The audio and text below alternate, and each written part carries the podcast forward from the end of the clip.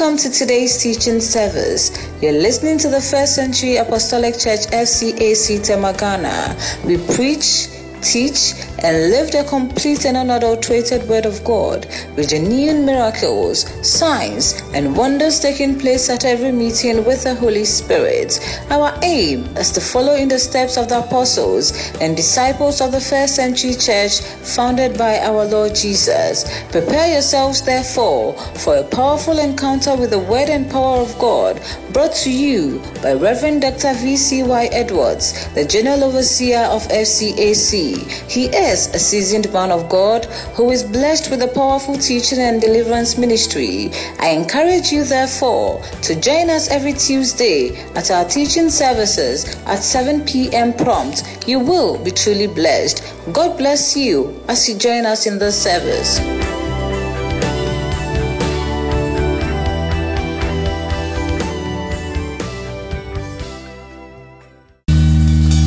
Hallelujah. Praise the Lord. Shall we all put our hands together for Jesus? And are we glad to be here this evening? If we are, then let's all say thank you, Jesus. Say thank you, Holy Spirit. And let's say thank you, Father. Shall we pray? Our Father who art in heaven, we thank you for this meeting. Lord, we thank you more especially for your presence with us tonight. For Lord, you are a faithful God. In that each and every time that Lord we gather here, you are always with us. We therefore come to you once again in the name of Jesus. And we come through the power of the Holy Spirit. Be with us, Lord. For Lord, without you we can do nothing. Give us your word, give us understanding, give us humble spirits. And Lord, we walk in your word that you may receive us and bless us. We thank you in Jesus' name. Amen. Let's all be seated.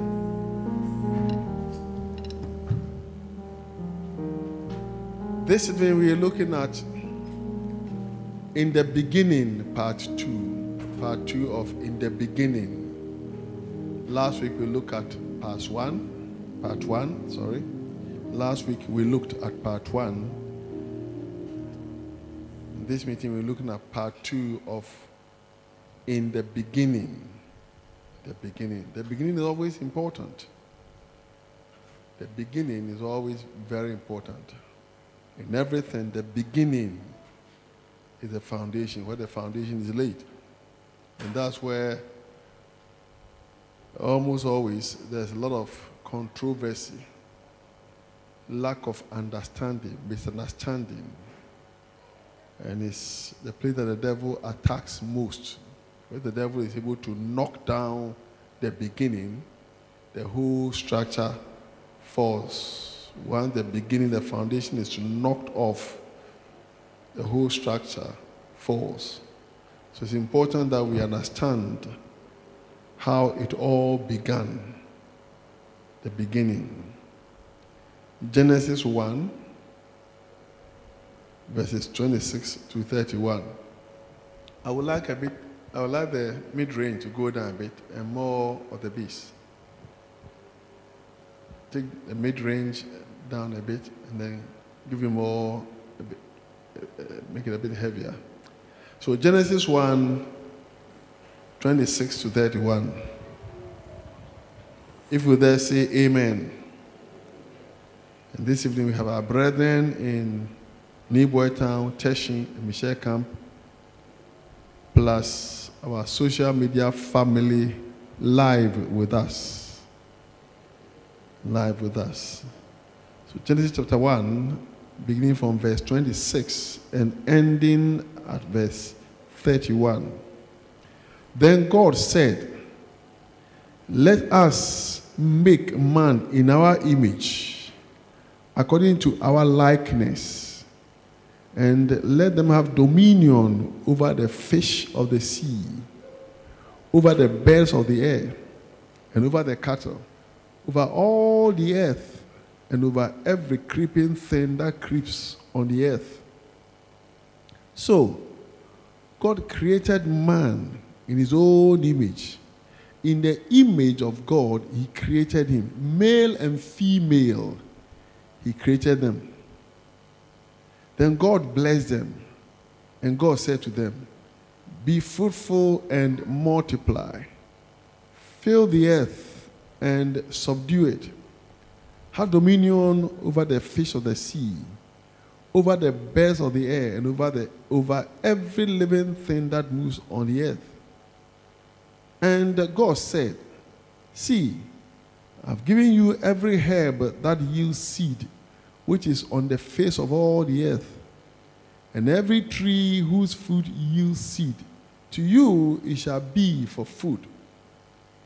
Also, to every beast of the, of the earth, to every bird of the air, and to everything that creeps on the earth, in which there is life, I've given every green herb for food. And it was so. Then God saw everything that He had made. And indeed, it was very good. So the evening and the morning were the sixth day. And it was very good. So the evening and the morning were the end of the sixth day. Now, according to the book of Genesis, which is the word of God, what God's word said, what God is saying, that He, God, created the world and all that is in it. Because when it comes to the beginning of everything, like I said, the whole story rests on the foundation of the beginning. And when the beginning is disputed, when there's debate, doubt, and other theories competing regarding the beginning, then there's chaos, there's confusion, and the whole structure falls down. So it's important that Christians, and in fact, the whole world, gets to know and accept that there was a beginning. And the beginning of how things began is what God is writing here, what God has written here in His Word.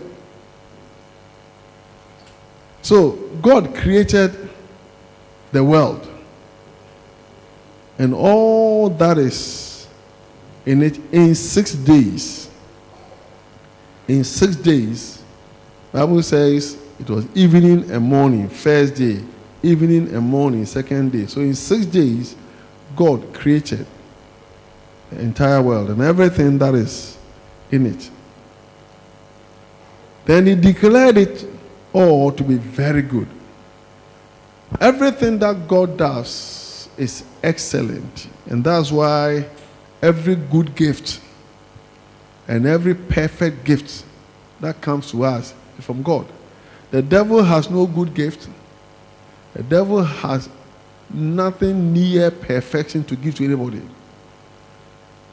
Every good gift and every perfect gift that God gives to us is from God.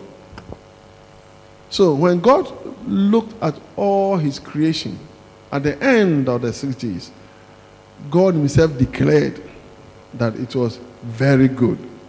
Very, very good. As is written in Genesis 1, verse 31. Then God saw everything that He had made, and indeed it was very good. So the evening and the morning were the sixth day. The Bible then said that God rested on the seventh day Genesis 2 1 to 3. God, having finished all his work in six days, the Bible says he rested on the seventh day. Genesis chapter 2, verses 1 to 3. That the heavens and the earth and all the host of them were finished. Finished. And on the seventh day, God ended his work which he had done. And he rested on the seventh day from all his work which he had done. Then God blessed the seventh day and sanctified it, because in it he rested from all his work which God had created and made. In fact, when we say all his work, in fact, this includes all the work, all that was to happen afterwards until the end of time. God didn't just finish his work in six days and then rest on the seventh day and then continue on the eighth day. But the word rest here means that he ceased from his work. He ceased from his work. Everything was finished. All things were finished. It was now time for the manifestation. The thing that God had done for all eternity until the end of time to begin to manifest. Because God didn't have to spend time, energy doing anything. He only spoke the word. He only spoke it, and the things that were not came to being. So Bible says even before the foundation of the world, before time began, God foreknew. He foreknew some of us. And though that he foreknew before time began, part of the work that he did was to predestine us, to predestine those who he foreknew to be conformed into the image of his son who was to come thousands of years later. To the image of Jesus Christ who was to come later. There were some who were predestined during the six days of work to be conformed into the image of his son. So that Jesus will be the firstborn among many brethren. So when Christ comes, he will be the firstborn among many believers, many who believe in him. And these are the ones that we call the elect. Those that were elect were predestined before time began. And that's why some find it almost impossible to accept the word of God because it may very well be that they are not or they were not among the elect. And therefore, their worship of God is all emotional, lacks foundation, lacks root, and at the slightest instance of temptation or trial, they fall away. They fall away. That's why very few, it's only very few who make it to heaven. And I thank God that in this church, all of us are making it to heaven. In Jesus' name. Amen. Say a better amen. amen. So when we say God rested on the seventh day, doesn't mean that he was tired. You are resting from tiredness, or you are resting because of tiredness. Because after all, God only had to speak the word. And things that were not were created from things that were invisible. And that's why your miracle, my miracle, whatever God has destined and planned for you, at the appointed time, at the appointed time, he only had to speak the word, and it shall come to pass. May he speak that word for you tonight. May God speak that miracle into your life tonight. In the name of Jesus. Clap your two hands for Jesus.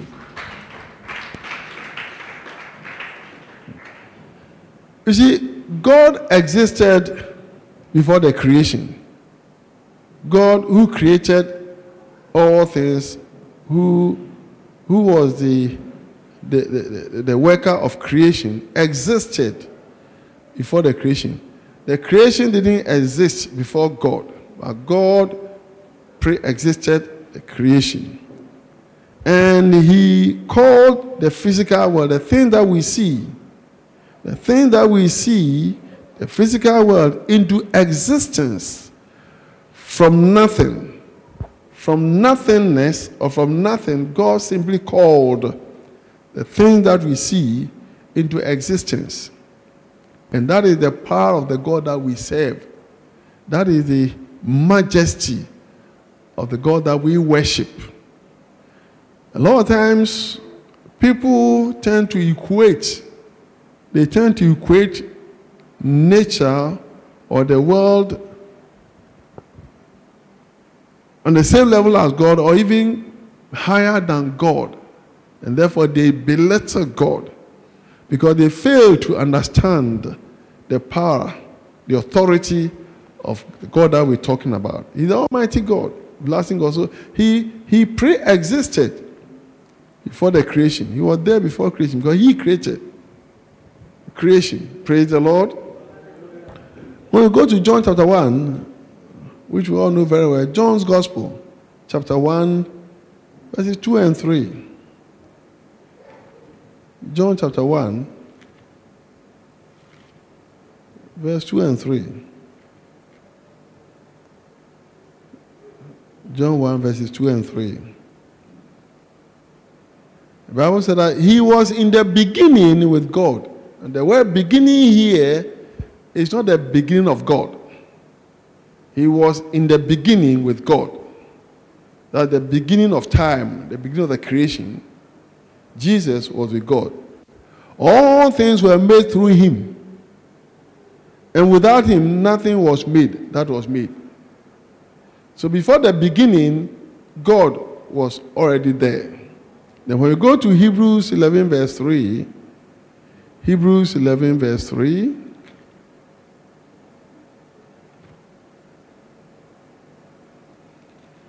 Hebrews 11, 3.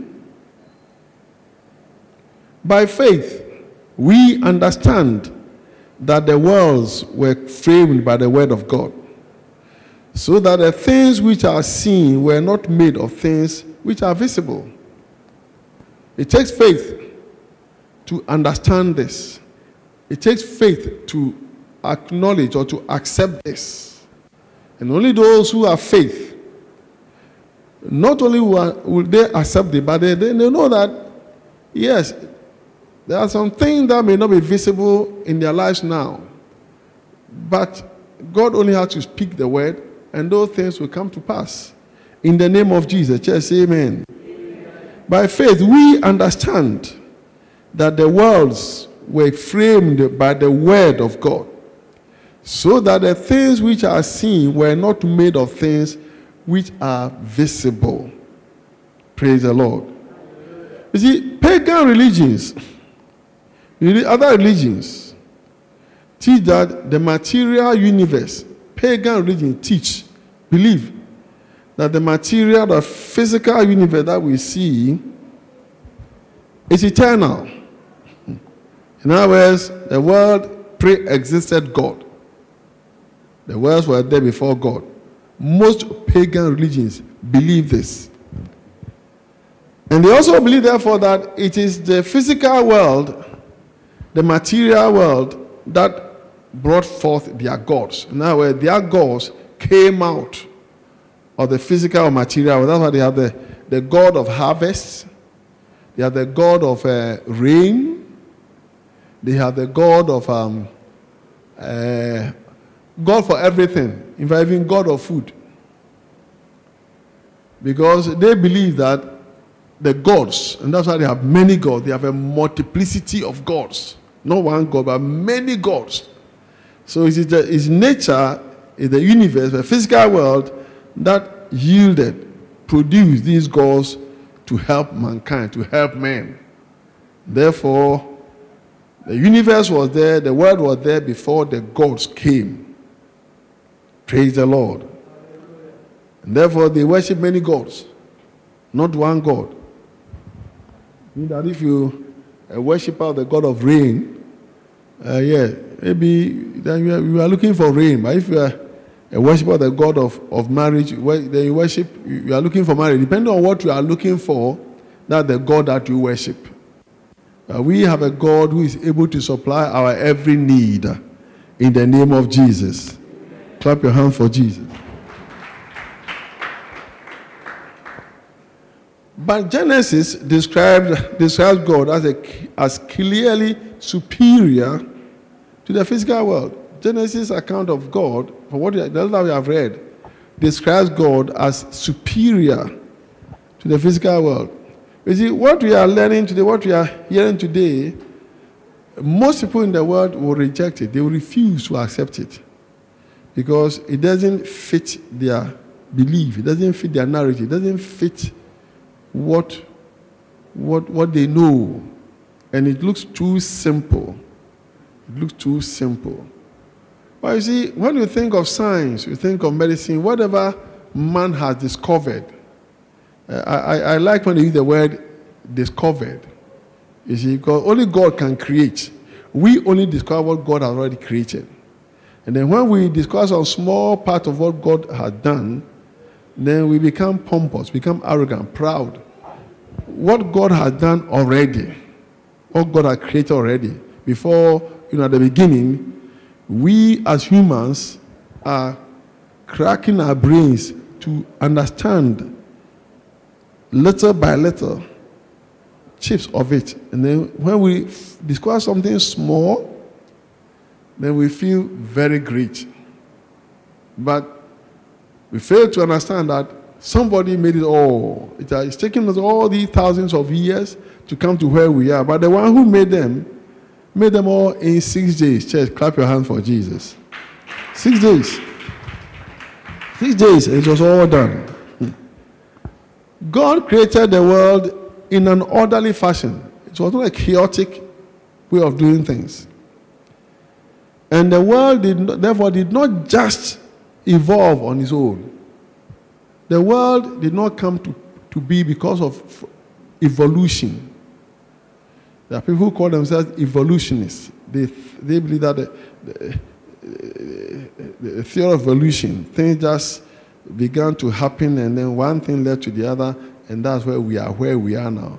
They believe that even human beings came from the sea. We were, before, we were all fish. You and I were fish in the sea. And then uh, we were lucky not to have been caught by fishermen. Therefore, we came out to the sea and uh, little by little became cavemen. And uh, now we are where we are now. These are the theory, the theory of evolution. But the Bible doesn't say so.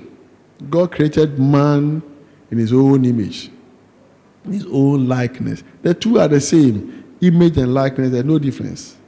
It's, it's, it's for emphasis.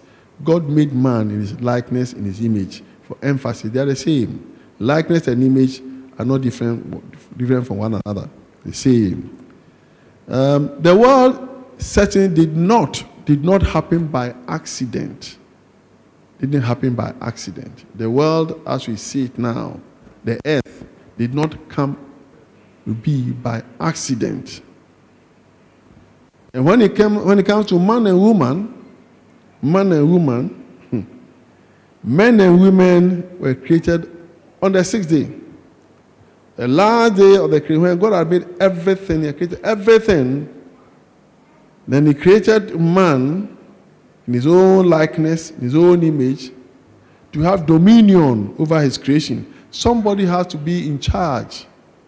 Somebody has to be the custodian or the steward of God's creation.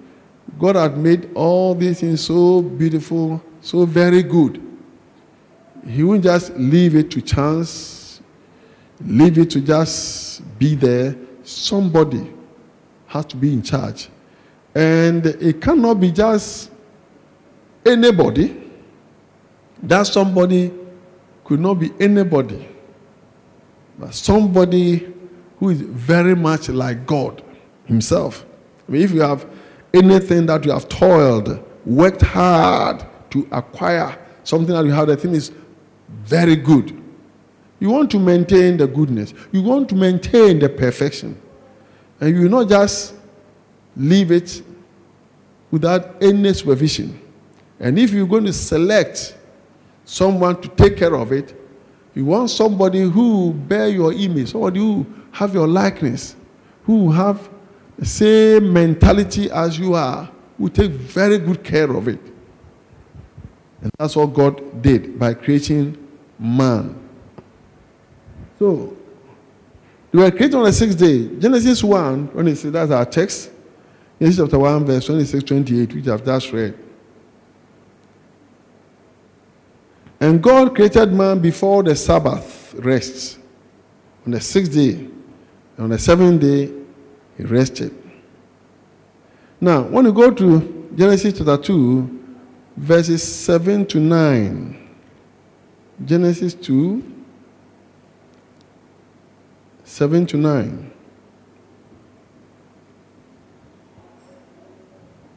And the Lord God formed man of the dust of the ground and breathed into his nostrils the breath of life, and man became a living being. The Lord God planted a garden eastward in Eden, and there he put the man whom he had formed. And out of the ground, the Lord God made every tree as is pleasant to the, to the sight and good for food.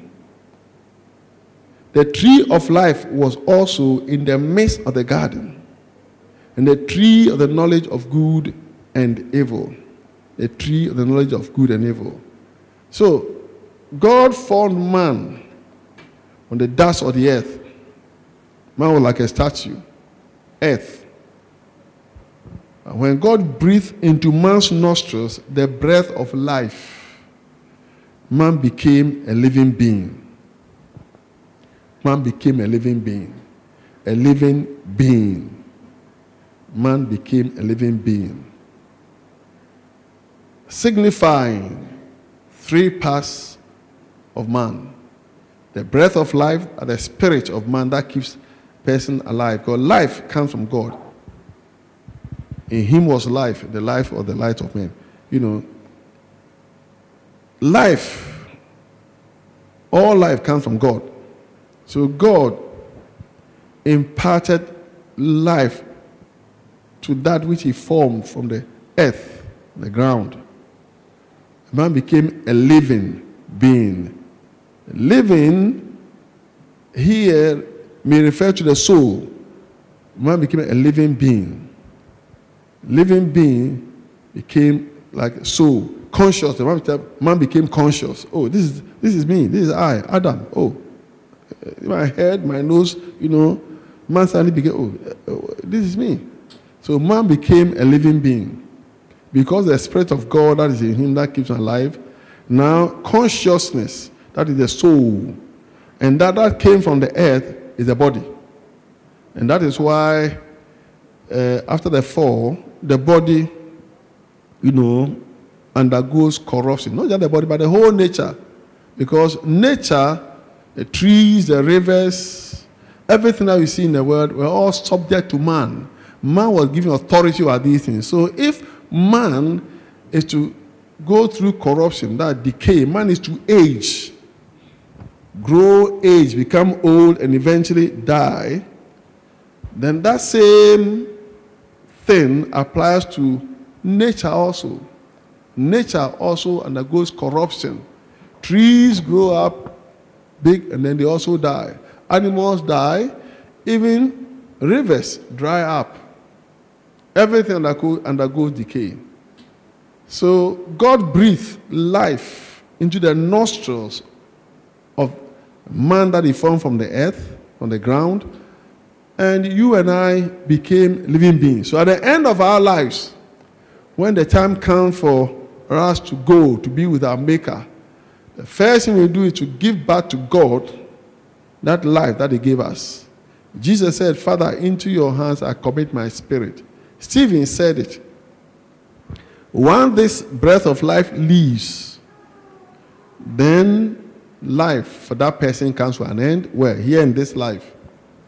Uh, the soul goes to sleep and the body is buried, earth to earth, ashes to ashes. The body goes back to where it was taken from. That the end, that the way of all the earth. David said it I go the way of all the earth. No one can escape it. Doesn't matter what you believe, what you think. No one can escape. That's how things are ordained, have been ordained by God. Just say amen. amen. Therefore, as long as we breathe, we draw, we have breath in our nostrils. Breath in our nostrils, we we using that breath that God gives us, God gave us in, in this life, we have to use it wisely. We have to live our lives wisely with the intent that He who made us and have made a provision for us that at the end of this life we shall be with Him and not with the enemy, not with Satan. We shall all be very careful to be with God for all eternity and never, in fact, a fearful thing to even consider that one will spend eternity with God's enemy, the devil, Satan. May we all spend eternity in heaven, church. Let's clap our hands together for Jesus. Genesis again 2, verses 21 to 25. Same Genesis 2, 21, 25. Genesis 2, 21. And the Lord God caused a deep sleep to fall on Adam, and he slept. He took one of his ribs and closed out the flesh in his place. Then the rib which the Lord God had taken from man, he made into a woman, and he brought her to the man. And Adam said, This is now bone of my bones and flesh of my flesh. She shall be called woman because she was taken out of man. Therefore, a man shall leave his father and mother and be joined to his wife, and they shall become one flesh. And they were both naked, the man and his wife, and were not ashamed. So we see how, we all know how woman was, was taken out of man. Taken out of man. Man was created from dust of the earth, a woman was taken from man. So when, when a man joins his wife, then the man becomes one flesh. As if that rib that was taken away had now been placed back. So now the man feels very happy. The woman also is happy. The rib is back. The man has got his rib back. So it's a win-win situation. Praise the Lord. May you all have that win-win situation. Clap your hands for Jesus. The Bible said that they were both naked, the man and his wife, and were not ashamed. Not ashamed here, referring to the period of innocence. There's a period of innocence. Before sin came into the world, man, or men and women, or Adam and Eve, they lived in a time of innocence, in, in, in the sense that they didn't know, they didn't know any sin. They didn't know what was called sin. They only knew good because they were made in the likeness of God, in the image of God. And in God, there's no sin, there's no bad, there's no evil. So, man and woman initially were created in a state of innocence. In the same way as when a child is born. You know, when children are born, you see, they start life in a period of innocence. In a period of innocence. Those of you have children, you know, your children, children can walk about naked. They don't even know that they don't know that they are naked. Hello, we, we all walk. When you go to the villages, maybe not in Tamama, go to the villages. Many children are walking around, they don't even know they are naked. Hello, and a time will come when now uh, we used to call it awareness number. A time will come, maybe you have, been, you have been bathing the child, now you want to bath the child, the child is now, go, go, I'll bath myself. The awareness has come. You see, that, that time of innocence is over. So, you know, typically, everybody begins life in innocence.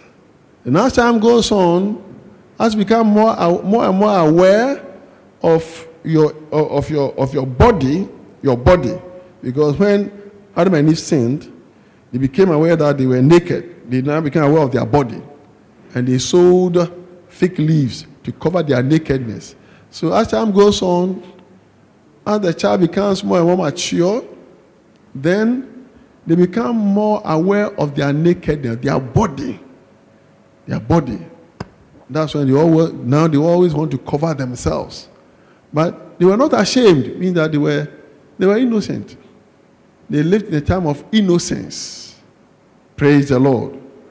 Jesus said, when we go to heaven, we shall be like the angels. Be like angels. There shall not be male or female in heaven, no marriage. We shall be like the angels. Everything shall be restored to the way God made it very good. And it shall be very good in heaven. Amen. Amen. Clap your hands for Jesus. So let it be known to all those who are now saying that it's not just male and female or man and woman, that in fact God created man as male and female. And a man is a grown up, grown up male. Uh, a woman is a grown up female. If you I ask you who is a who is a, a, a woman, a woman is a grown up female, and a man is a male who is grown up. Two genders, and genetically that is how. There are only two genetical um, um, uh, genetical arrangements, basis. A woman has two X's. That makes the woman woman. Two X's. And the man has an X and a Y. The genes that control gender is either XX, a woman, and XY for man. No other combination. No other combination. So during um, conception, the man donates one. If the man donates his X, the woman donates his X gene, his excess. The child is born a girl, baby girl. If the man donates the Y, and the woman can only donate, because the woman is XX, can always donate an X. Then you have an XY, and the child is born a boy. Amen. No other gender, no other, nothing like you can trans or cross over or swim or fly over. There's nothing like that. Nothing like that. See another amen, church. Praise the Lord. So now we see man and woman as the crowning achievements. They are the crowning achievements of God's creative work.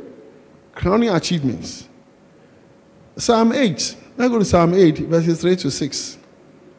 Psalm 8, verses 3 to 6. We learn something here. People town. Let's learn something here. Psalm 8, verses 3 to 6.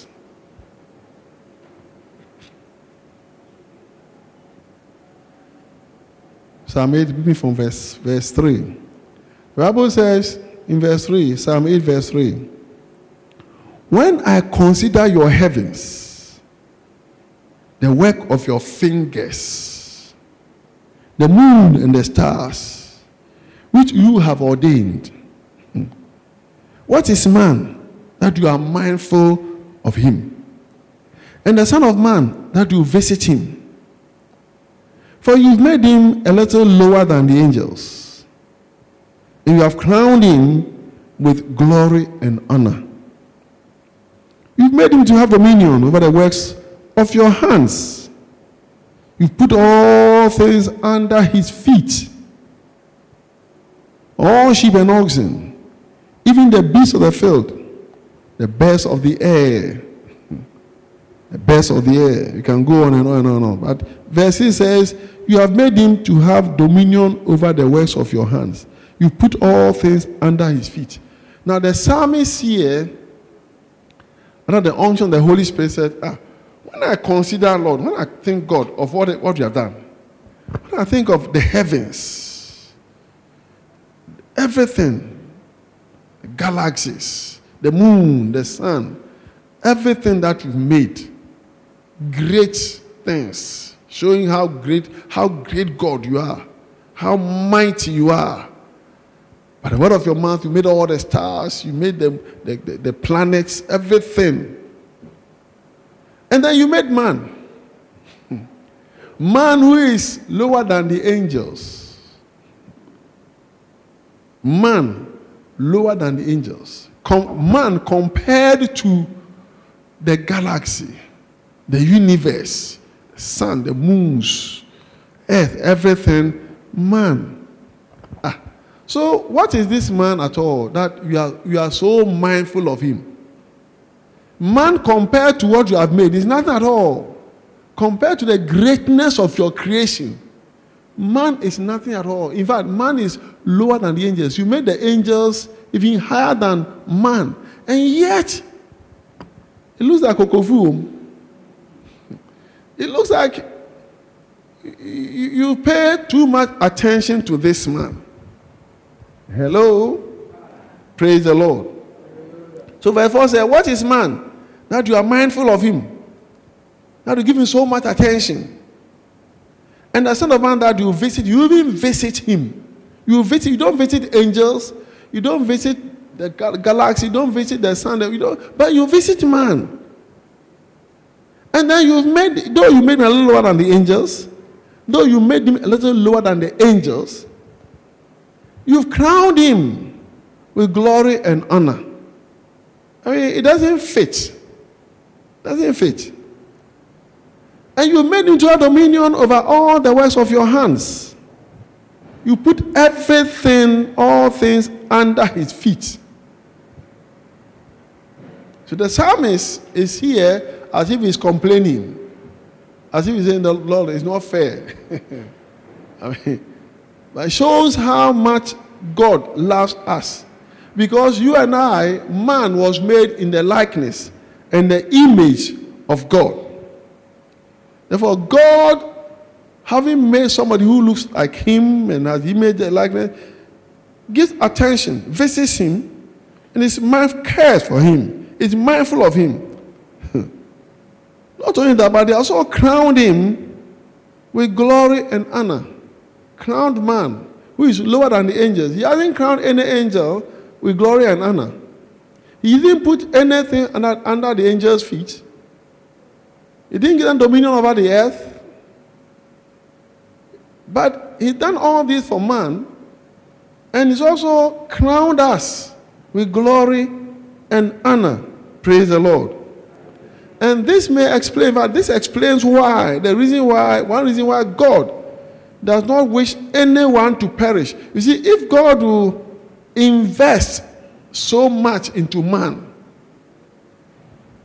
compared to the angels, compared to the rest of his creation, if God, God, will put so much into man, give man so much, compared to the angels, compared to creation, because when the angels sinned, when angels sinned, they were cast out of heaven. When one third, millions and millions of angels sinned, one third, they were driven out of heaven. And there was no place found there for them anymore. They were driven out and they became the demons. The moment they left heaven, they changed, become, they became hideous creatures, ugly creatures, wicked creatures. And these are the demons. Then the, another group of angels also left heaven. They came here on earth and started marrying the daughters of men. And they were very wicked, very, very wicked. They became very wicked. And their children were the sons of Anakim, or the Anakim, the giants who were wicked. Because of them, Genesis says God decided to destroy mankind because of the Anakim. These angels were, became so wicked that God said, No, these ones, I will not leave them to roam around like demons. So they were chained. They were all group captured, group and chained. With a second group of angels who left their station, who sinned. They were chained, waiting for them to cast into hell at the end of time. But when man sinned, when man sinned, God didn't just abandon man. Yes, Adam and Eve were cast out, not from heaven, but from the Garden of Eden. Immediately, God put into place his salvation plan to get man back. Who do you consider to be favoritism? Yes. The psalmist said, What is man that, Lord, you are so mindful of him? You put everything under his feet. And then when, even when he sinned, you yourself came to die. You, God, you came to die to save him. To save him, to redeem him. You, God, came because your requirement was that he man can only be restored by sinless blood. And the only sinless blood was God's blood. So God came to die for us. Get it back. Reconcile us back to God. That initiative was taken by God. We didn't take that initiative. We couldn't. But God Himself took that initiative. He started that process of salvation. And that's why you and I are saved today and we are destined to be with God everlastingly. Amen. Amen. Clap your hand for Jesus. So that may explain why God doesn't want anyone to perish. And if you are hearing me now, anywhere on the face of the earth, remember that God does not wish you to perish. If you don't have Jesus, you're on your way to perishing. You are going to perish. John 3, John's Gospel, chapter 3, 13 to 18. John's Gospel, chapter 3, 13 to 18.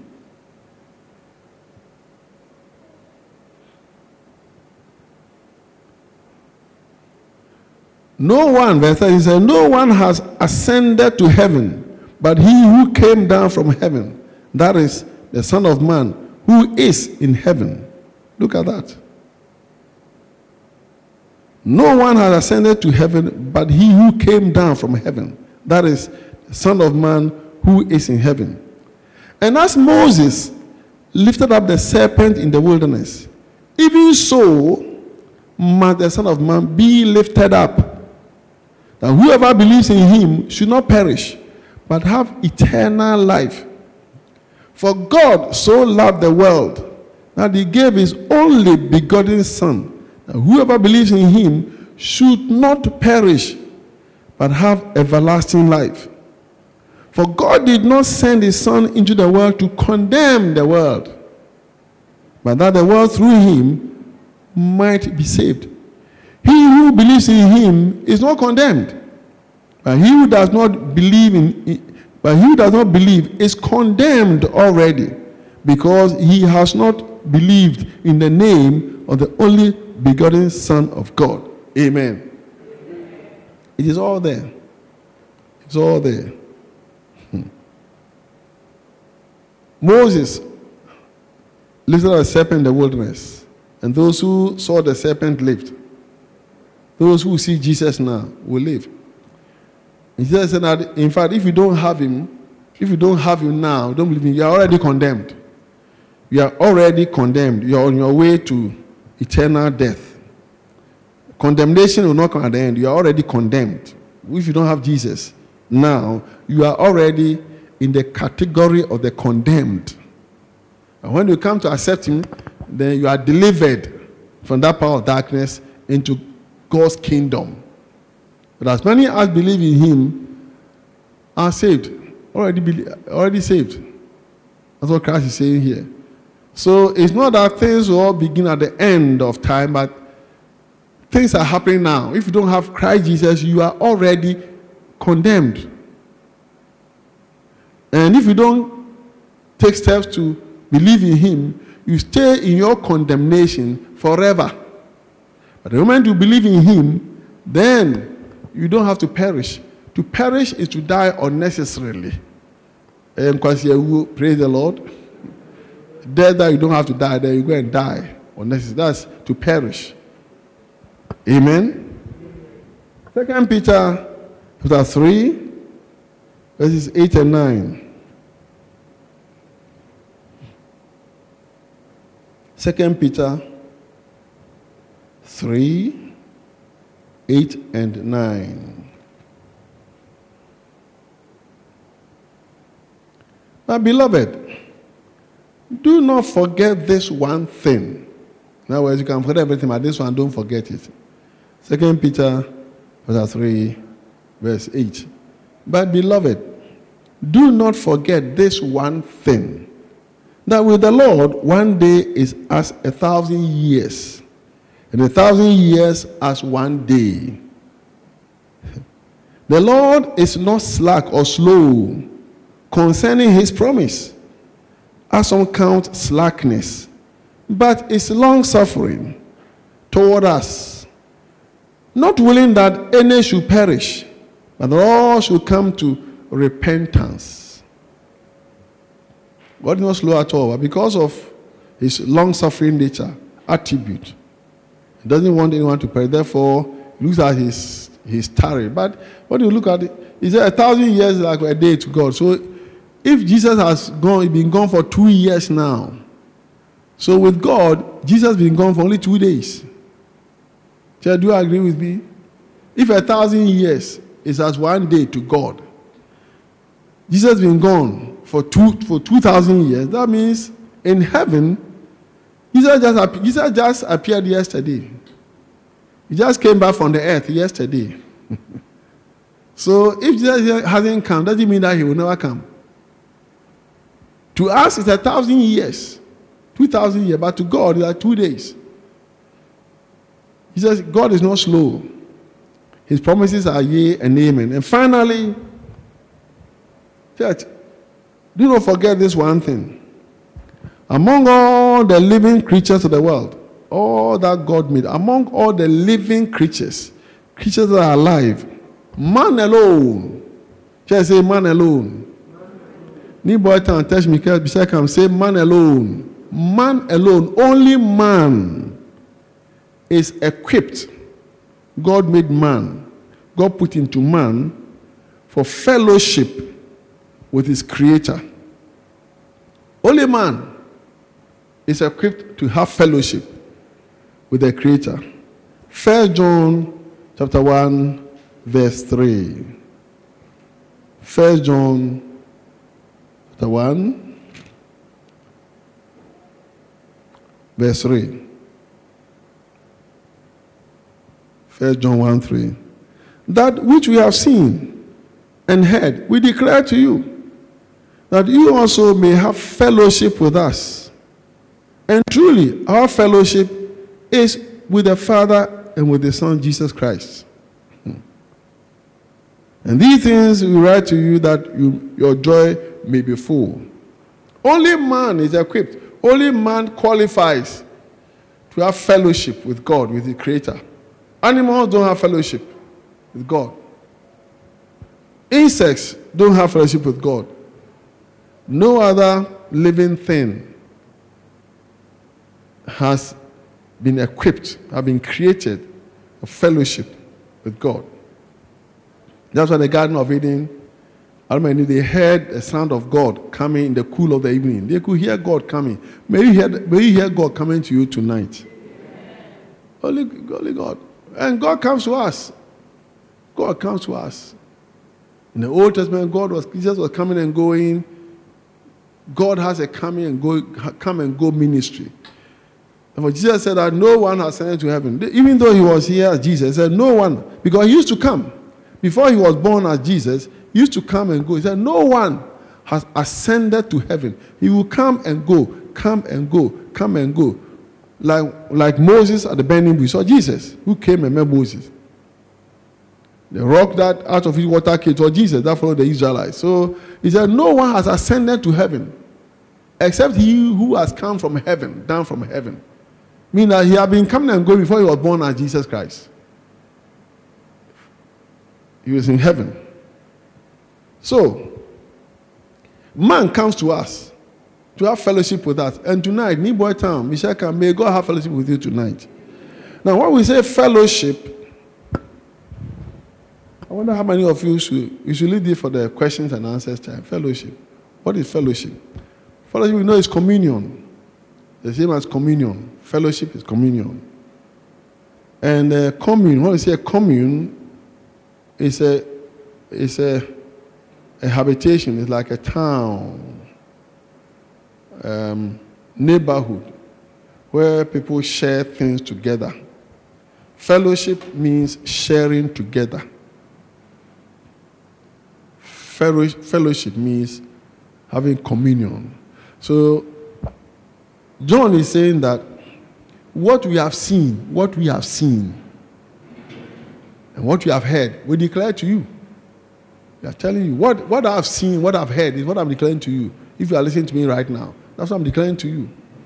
So that you will have fellowship with us. So you join us. You join us to have fellowship with one another.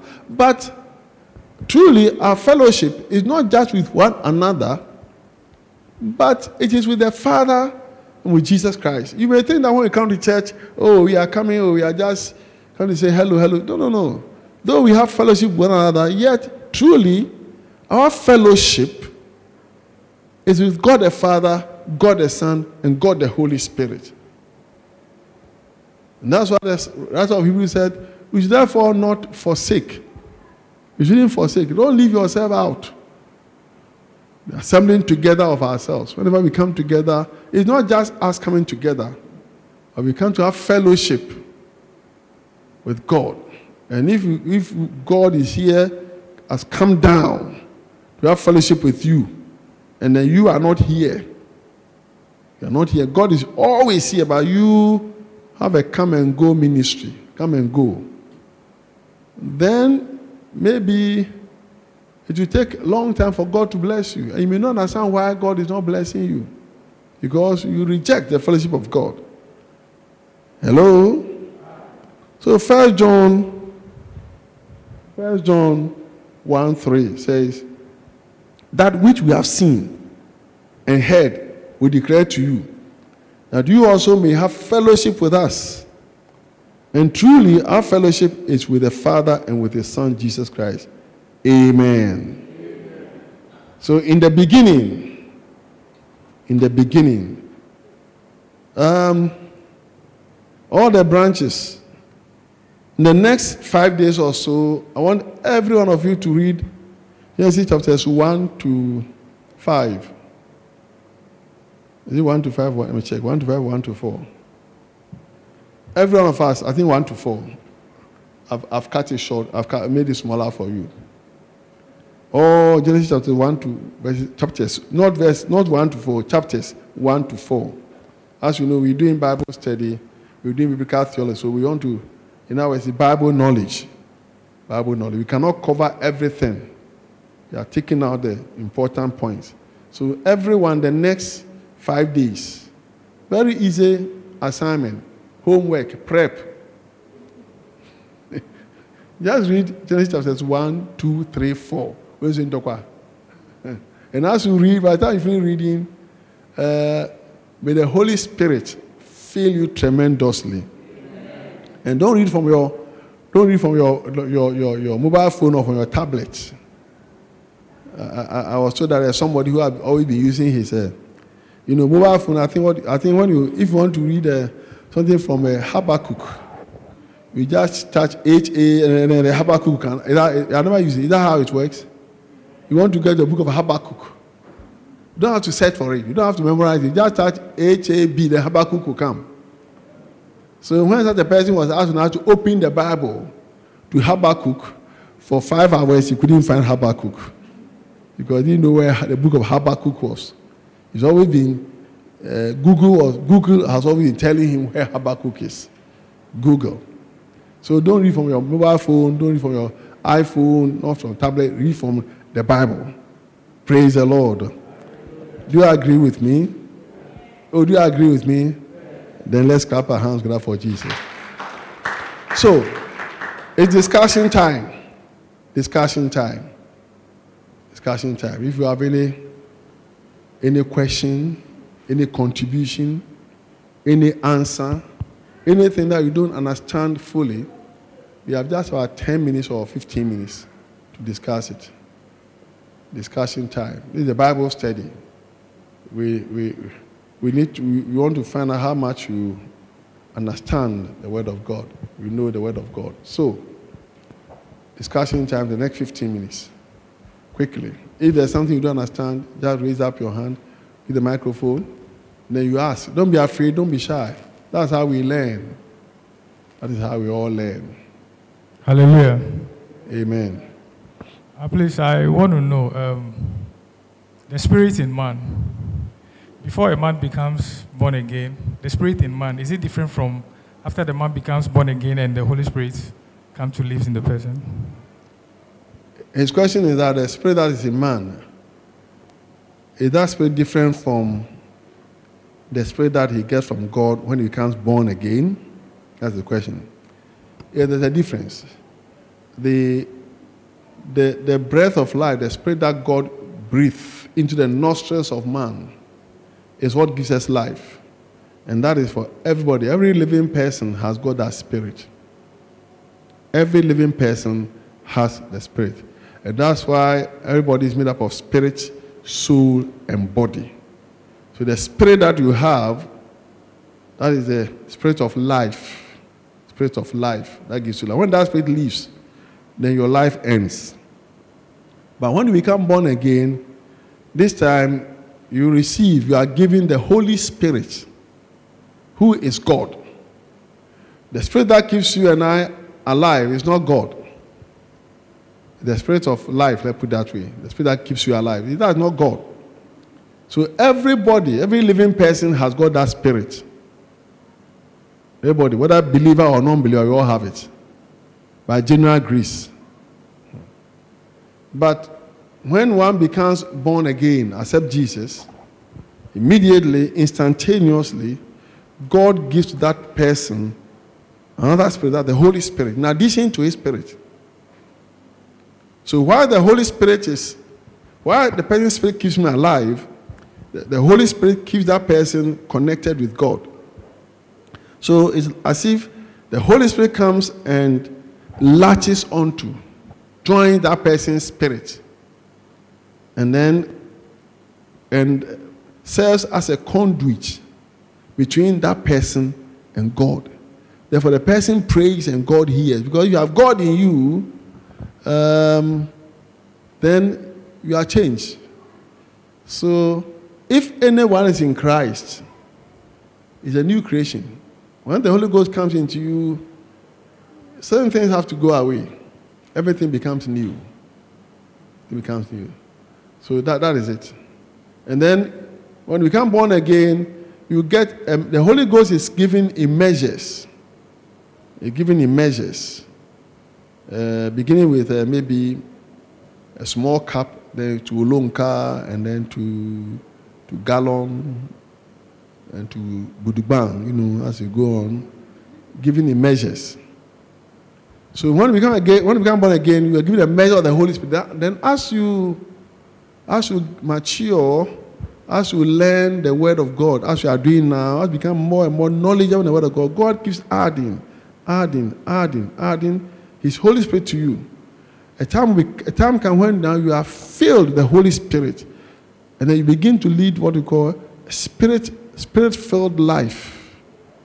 You now your life is now what we call spirit-filled life. That time you don't control yourself anymore. It's the Holy Ghost that now controls you. Controls you.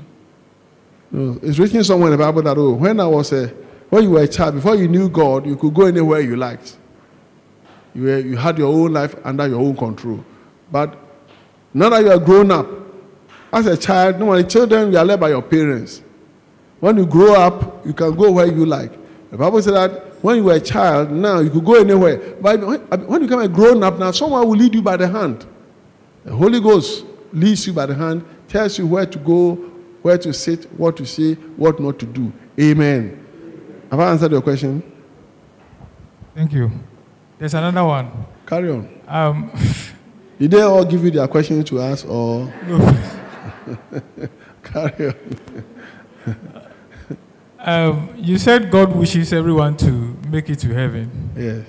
But then in your submission, I you said something, and I understand it to mean that there are some people He created for destruction. I Yeah. don't quite get that. Very good question. I, I, if you remember, I taught on the. I, I taught a lot some I think a few years, two or three years ago about can one lose his salvation? Briefly, I answer that question briefly, but listen carefully. You see, the Bible said that though that God foreknew. Now he knew before. He like he programmed them. God programmed them to become believers. Become believers. He he predestined them to become to be conformed into the image of his son. Those that he knew before. In other words, the theory of election that God, before time began, elected some people. Elected some people. And then pre programmed them that throughout history they shall be like Jesus. Now they become believers. For the simple reason that Christ, when he comes, when he comes, he will be the firstborn among many brethren. You see, Jesus cannot come again and find no one here believing in him. After all the work that he had done, he cannot come and then nobody believes it. So God, God didn't leave this thing to man's chance. God programmed some people that when Christ comes, Christ will be the firstborn among many brethren. There are people waiting for him already who are believers. These are the elect. Now, at the same time, those who are not elect, you still they still have a chance. They have not been cast out. They've not been rejected. They can also believe. And when they also believe, they have a chance to believe. They, they have the power to believe. When they believe, then they are treated the same level as the elect. You get it? Hmm. They are treated the same level as elect. Because God doesn't want anyone to perish. But if, if God is to say, okay, all men should be saved, everybody is saved, like no, no election, then we'll not take it seriously. We'll joke with it. So you cannot tell. You cannot tell who is among the elect and who is not. As we sit here, there are some who are definitely among the elect. God has predestined you. No matter what you do, you cannot deny Jesus. No matter, even if you want to, you can't. If you try hard, you can't. You still cannot go away. He says, as his disciples, when he, he said, Unless you eat my flesh and drink my blood, some left him. Then he asked the disciples, Do you also want to go away? They said, Lord, who can we go to? we have the word of life. You see what I mean? Jesus selected them, He chose them. Do you also want to go? I said, Lord, go away where? Where can we go? We, we can't go away. Oh. No matter what we have, we can't go away. There are some in every church who can never, but there are some who come, they are believed, and God welcomed them because God doesn't want them to perish. But these ones, in fact, the majority, big part of the Bible is written concerning these ones. The Bible says that those who endure to the end shall be saved. You see, uh, you inherit eternity if you hold fast your first conf- your confession. Check the Bible. many of the exhortations, encouragement are for those who come and join. And it's not hard. It's not hard at all. Because God does not want Christ to come and then he's the only brother. He has no brothers and sisters. Don't forget the days of uh, Elijah, when Elijah thought that all Israel had forsaken God. God said, uh uh uh uh. Elijah, that's not true. I have reserved for myself, I have reserved for myself 7,000 who have not bowed to Baal. So these were like under the power of God. And if you even cut their they know they, they, they, won't bow, they won't bow to bow. Even cutting their head, they will not bow. So there's that the thing about the elect. And that's why some of us, no matter what, what you go to, you can never go anywhere. You can never. Some will come and go. Those who and go, let them come, let them go. Don't follow them. Praise the Lord. I don't know if I've answered the question. Yes, please. But then it but seems then, to me like uh, yes. it seems to me like I mean those who God has already elected have been given a Paul. Uh-huh. That's how Paul said, and that's how yes. The question is so Paul said. Paul said, so can we say that God is being unjust? You see, Paul said, what you are saying, Paul said, so can we then say that okay, has God given some people a Paul? this, is a, this is what you are saying. Paul said it. So can we say that okay, so God is showing favoritism? Then he said, Who are you, man? Who are you to question what God has done? If God wishes to, let's say, destroy some people to show forth his glory, can the thing that is made say to the one who made it, Why have you made me like this? Can, with one clay, with one clay, the same clay, God can make vessels of honor and God's vessels of dishonor. And the thing that is made has no complaint. He cannot complain. The thing that is made cannot complain because he's a sovereign God. He knows what he's doing. So Paul, in fact, explains your question. Uh, go and read it. You find it there. I don't have, it's all there. He said, Can the thing that is made say to the one who made it, Why have you made me like this? No. You can't. In fact, it's a very fearful thing. And that's why when you, you are in the house of God, you're a believer, you should count yourself privileged. You, you, you should count yourself highly blessed. Whether you are among the elect or you are grafted, or you are grafted. Count yourself highly blessed. And don't joke with it. I don't joke with it. I don't know whether I'm, on, I'm among the elect or not. I don't know. But I make sure that um, no matter what happens, I'm not disobedient to the heavenly calling. That is all. The majority of mankind will perish. You know that about it. They will perish. Like Sodom and Gomorrah. God, they were all destroyed. The days of Noah, they were all destroyed. Same thing will happen. But what if God, Paul said, what if God, in demonstrating his power, to show forth his power, you know, decide to destroy many. Who are you to complain? And he said, I'll have mercy. Well, the God said to Moses, I'll have mercy on whom I'll have mercy, and I'll have compassion on whom I'll have compassion. Then Paul said, Therefore, sometimes it's not of him who runs, it's not of him who, who wills. Who perseveres, who pardons, who mean It's not of him who wills. Yes, I will pay of him who ran. Yes, but of God who shows what? Mercy. May God show mercy on all of us. Amen. But when you think of it, it's a very frightening thing. That's why you shouldn't allow things like things that you don't have take you away.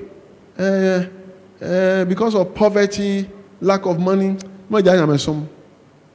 Awari nti Eh, wagya amasom awo nti wagyae ɛde bɛn biem. Ɛɛ ɛmutuo nti sunday emutuo nti wagyae. Sunday emutuo sunday morning emutuo nti wagyae. Therefore the writer of hebrews say hey how can we escape? How can we escape if we neglect so great as you if you are very frightened how can we escape if we neglect so great a salvation which at first were declared by those who heard him. But now we're not listening. So now Jesus himself came. God himself came to tell us. God have been saying the people are not. So now Christ himself came. And then God is now also confirming that word with signs and wonders. They could do her. Now one can one. Justina. Now one. Eh. You can't blame God. Anybody, anybody has any other question through him? I think you are asking all the questions for them. So I'm asking whether there's any other question you want to ask. Child, do you understand? In fact, ehu, ehu, and that simple. Oh. Eh, and that give them easy. God has made it easy. So I will say, oh, the word is beyond the sea. He said the word is beyond the sea. Who will go and get it for us? On the channel. Or if you're on the mountain, who will come? The word is near you. It's just available to you. So when the time comes, you have no excuse. No excuse. It's not beyond the sea. Like I say, oh, ah, who will go and get it from, beyond the sea? It's not on the mountain. Who will climb out to get it for us? It's near you. The word of life is, in fact, it's in your mouth, near you in your mouth. Amen. Clap for Jesus. Any other thing? And we have heard people carry dream and say, Emma no Demons, Emma no maha. Emma no maha. Obaha benya nkwajiye. Hey, benya nkwajiye. Hello? So when God, when the Bible said God rests on the seventh day, does it mean that God took a nap, God took a sleep, or what? Did, go, did God go to sleep? That's my question. The Bible said God rests on the seventh day. Does it mean that God took a nap? He went for siesta. He slept for one day on the seventh day. Anybody? How, do you understand that? Yes, no. When they say God rested on the seventh day, does it mean that God uh, rested, he took a nap, okodai, ne nikum, wabre, okoda hakra. Praise the Lord. Hallelujah. When we, when we say God rested on the seventh day, Yeah. that, that doesn't mean uh, you, you, you've worked and you've got tired and you've laid a bed and you've gone to sleep. that, that, that, that's, the, that's not the way the meaning goes. Uh, it means that uh, if, if you are, if you are a, a, a human being, Yes.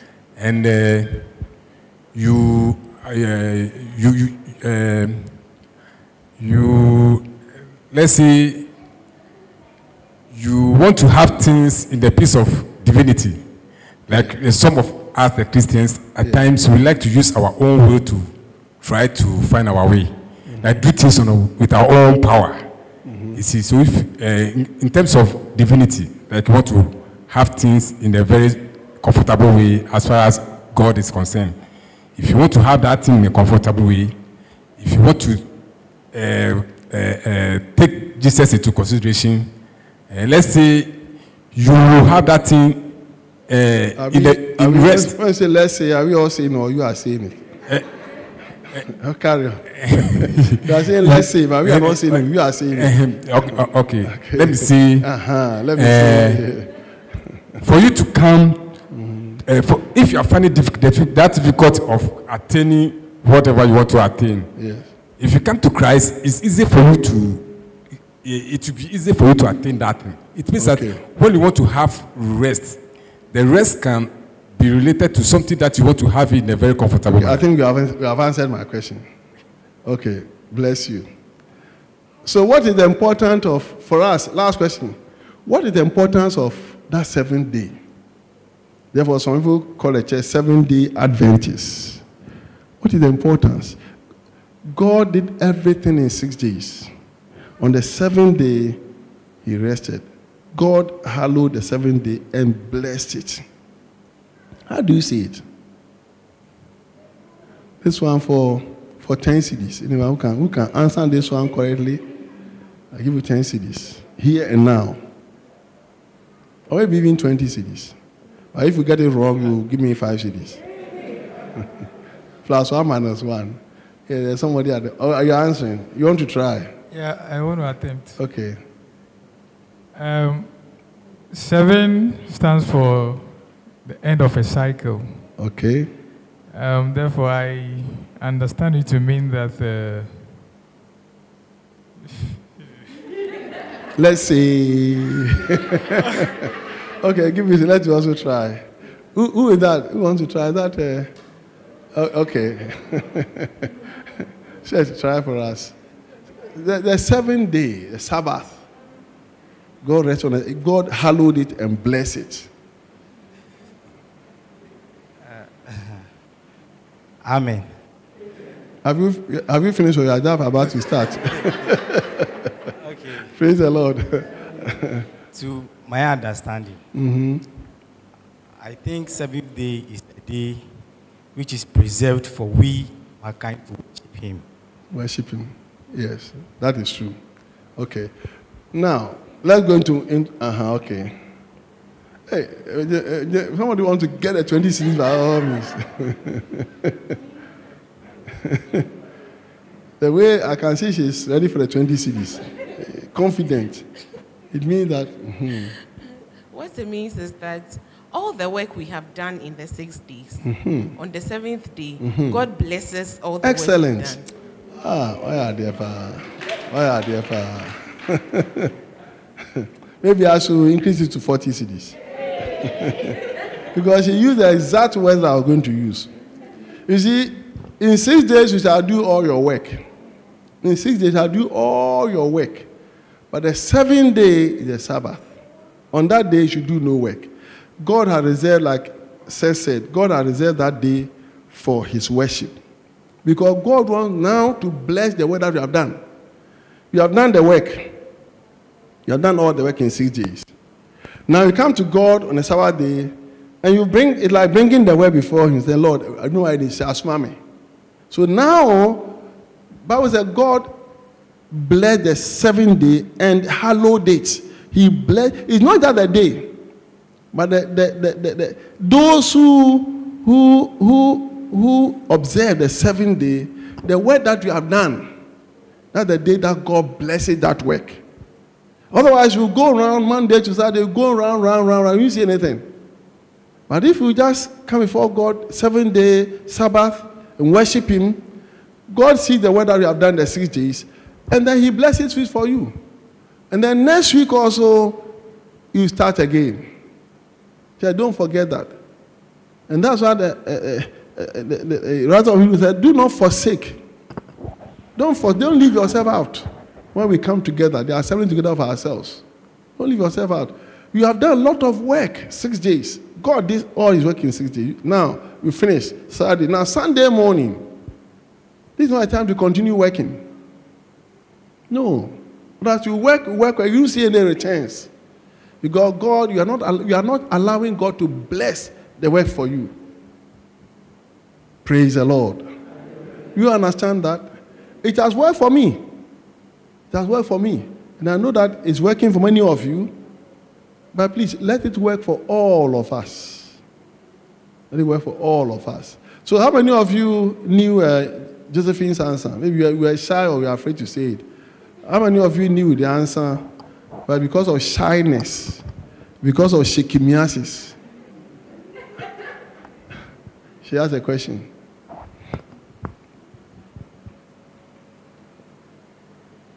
Yes. So, do you understand that? Hallelujah. Understand the answer you've given us very, very clearly, and that is how it should be. But in these modern days and the times, you find some Christians who say, Well, I, I have to work on Sunday. I, in our company, we work Sunday. So they don't come to church. They can't come to church on Sundays. Or they don't come to church on Sundays. Some are going f- doing courses, and their courses are all.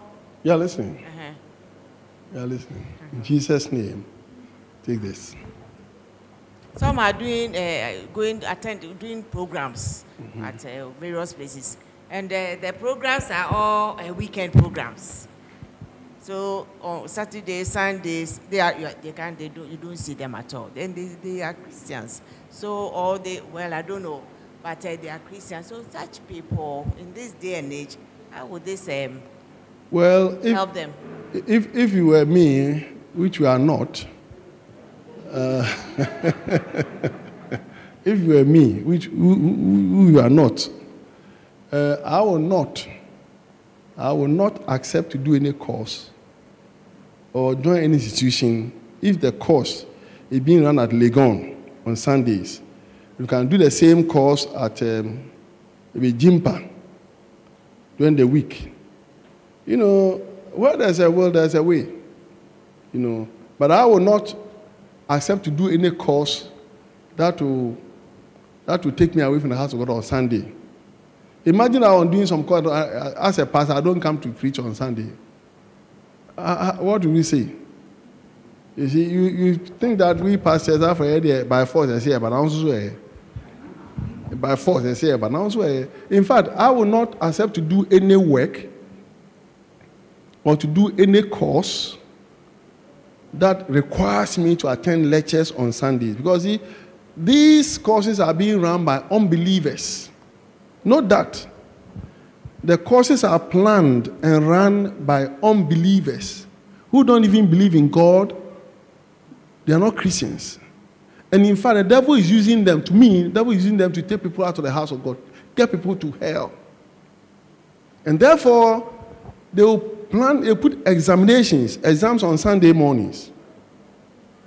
Exams, on, you agree with me? Yeah, Sunday morning, that's when they are doing the exams. So do you think that exam, you, you think you will pass? Of- Definitely you will fail. you will fail. You go and do exam on Sunday, you will fail. they, will, they, will, they, will, they will put lectures on Sundays. And even during the week, there are no lectures. They will put it on Sundays. Let's be, be very careful. Be very, very careful. The enemy is very smart, and we shouldn't be ignorant of his devices. I will not accept to do it. Eh, and on funny, on funny course. On co- Bible say there are some who rise up early, early, and they go to bed late. They sit up late. Ebi ni o. Oh. And yet they eat the bread of sorrow. Where bread and sakona no. But God gives it to his children easily. What you rise up early and, and sit up late to get, God gives to his children. Have I answered your question? I will not. And in fact, if you go and do exams Sunday morning, you will fail.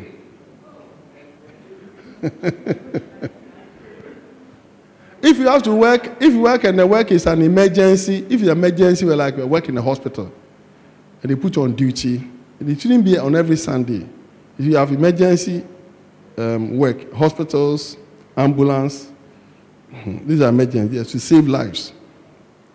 But if you are going to apply for work, you want to work, and the work said, Bejma Sundays, leave the dead to bury their dead. Leave the unbelievers to do that kind of work. Me nkɔgye adwuma a mɛyɛ adwuma Sundays. That. Never. 25 years ago, when God called me to ministry, as a doctor, I was afraid that, oh, if I'm going to preach and Sunday I get an emergency, what do I do? And the medical tell myself, oh, may I, may I, may operation, I can't come. How can I, how can I cope? So I was going to stop medical practice. This, I was going to stop medical practice and just do the work of God so that the med- the medical practice will not interfere. Sunday morning, when I'm supposed to be here, then emergency at General Hospital. But God said, No, no, I shouldn't stop as a doctor. I should continue to work. He will give me the grace. This is what God said. He said, I will I called you as a doctor. I made you a This is what God says. I made you a doctor. I will give you the grace to do my work and also to work in the hospital. And all those years, over about 25 years or so, not once did they call me on Sunday morning. Not once was there any emergency on a Sunday morning. Deaconess, not once, oh. Ehu, Papa. Ehu. not once. So, you see, if you decide that this is it, God will give the grace. God will give the grace. Yes, ya wopɛ adwuma nti wopɛ wopɛ adwuma nti wakɔ wokɔ adwuma wotɔn beer wotɔn guinness adwuma ɛno nso wode ba wode sunday morning wade nhyira sɛ ɔma wo da wokɔtɔn beer ne guinness. Na aba sɛ wade nhyira sunday wade nhyira gyina so awurade ɛnhyira so ma wɔkɔ na beer ne nyinaa aporɔ aporɔ wahu beer aporɔ da wodeɛ no nka bɛporɔ na ab- abiridi worms wonte aseɛ ɔgɔmi any other question? Yes. We take the last one at the back. Let's be very careful. At that time it look like oh say well oh but now god will be watching you to see what you do. Hallelujah. amen. So I wanted to find out um, with the Sundays, is it uh, acceptable to work after church or the whole day you are not supposed to work. Oh, if, if church is over, you come before God, everything, now the rest of the day is yours. And you have to do some work. That, that, that is okay. To me, that is okay. But don't use the time that you are supposed to come before God to get that blessing. Now we get demand for more money. Hmm. But the point sorry by two o'clock, three o'clock, ukofi. Now say what maybe ya. Utimi koye. Utimi be able store. Utimi be able store. You see, it's not like the old old old Testament day when they say you shouldn't do anywhere. After the AGA people, they said don't do anywhere. Don't even cook. Don't even cook food. but I know an LGA woman in a town in a, in a central region, or a big store, big store. Saturday morning, he close, she closes the store outside. No, a door no, in the house. There's a back door. People are buying through the back door. Now, okay, my shop is closed, but it's open at the back.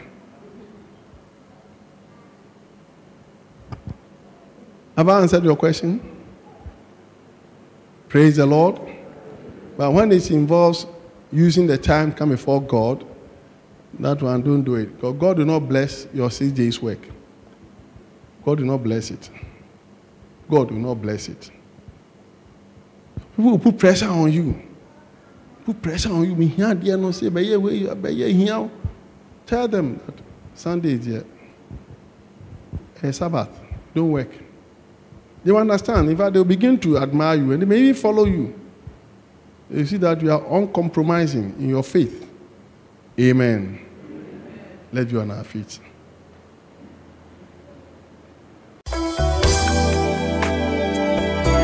Thank you for participating in this teaching service. We believe you have been blessed by the word. You're welcome to visit us at Tema Community 5 of PV or being run about. God bless you, and we hope to see you next Tuesday.